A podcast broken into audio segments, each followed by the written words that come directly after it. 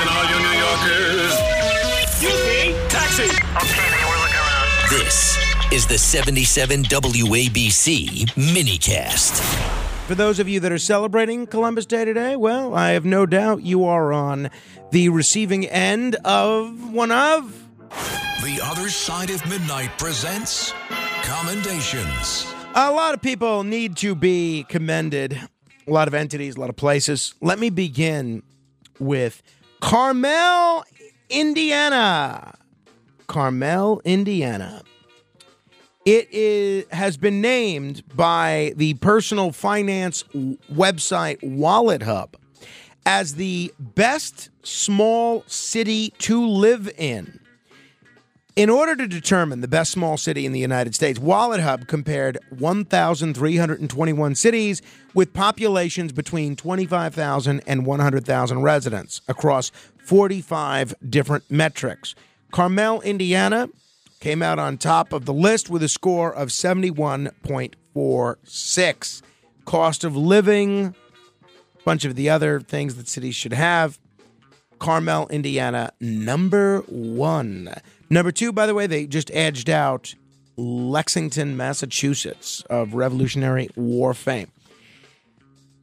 I want to commend the Cheesecake Factory.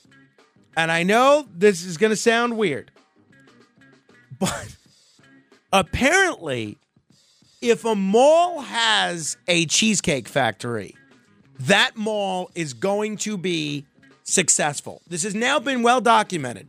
They're calling it the Cheesecake Factor. The presence of a Cheesecake Factory restaurant in a mall is an indicator of the mall's financial health. This is according to a new paper about malls from Moody's Analytics. By the numbers, listen to this. About 93% of loans backed by malls with a Cheesecake Factory are current on their payments. Compare that to around 72% of those without the restaurant. So, evidently, the Cheesecake Factory, I've never been to a Cheesecake Factory, but the Cheesecake Factory is enough of a draw that it keeps these malls successful. The presence of certain stores within a mall, like a Lululemon or an Apple store, can be sort of an unscientific measuring stick for the prospects of one mall over another. And the Cheesecake Factory tops them all. If you want your mall to be successful, there you have it. Just have a Cheesecake Factory. I want to commend a um, the community of Lebanon, not in the Middle East, but Lebanon, Oregon. Local business owners in Lebanon were given a much needed helping hand this week after the painting company they hired for their house never came through. The community heard their story and stepped up to paint the house while the family was away. The Carragones weren't expecting a crowd of their friends and neighbors at their home when they returned in late September from a trip to see family. Even more unexpected was finding their home fully painted.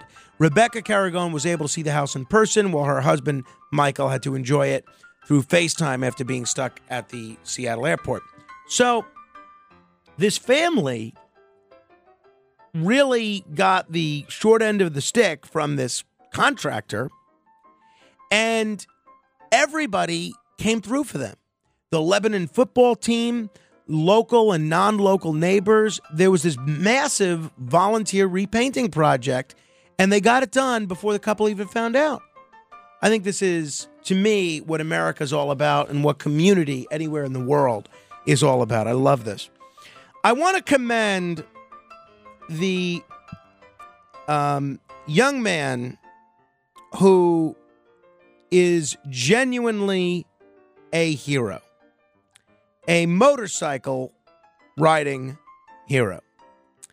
A man was transported to the hospital for burns and smoke inhalation after fire crews responded to a fire in Abilene, Texas.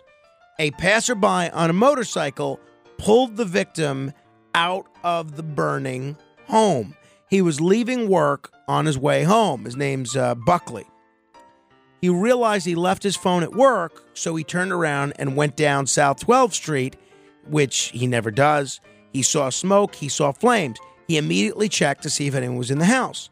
He pulled over, ran to the front door, and he started banging on it. He heard the guy cough and fall. He heard a thump. When he heard that, the thump, he opened the door. Realizing the smoke was too thick to breathe, Buckley ran out of the house, but he didn't give up. He said he couldn't see anything, so he grabbed his motorcycle, pushed it on the front porch, shined the light into the doorway to try to see something. He still didn't see much. He ran in and out of the house three times to find the victim. He, I want you to keep in mind, he's r- literally risking his life for a total stranger here. He had to crawl in order to find him. He was unconscious. He was breathing, just kind of wheezing. And he stayed with the victim until medics arrived, and then he went home to his child. So, uh, Mr. Buckley, I do commend you. I also want to commend Dorothy Hoffner. She just went skydiving at 104 years old. I mean, uh, do I need to say anything more than this? I took my friend Annette Batista, who was a very close friend of mine. Unfortunately, she passed away. I took her skydiving at 75. She was 75 years old. I didn't go with her. I waited on the ground because I figured if something went wrong, you know, somebody should be in a position to call for help. Thankfully, nothing went wrong. I thought that was impressive, going skydiving at 75. This woman's 104. 104. My goodness, that's impressive. I want to commend running. You know, I've been very critical of running as something that is bad for your knees and your joints and everything. But researchers have now found that running, particularly in a group, has the same effects on your mental health as antidepressants.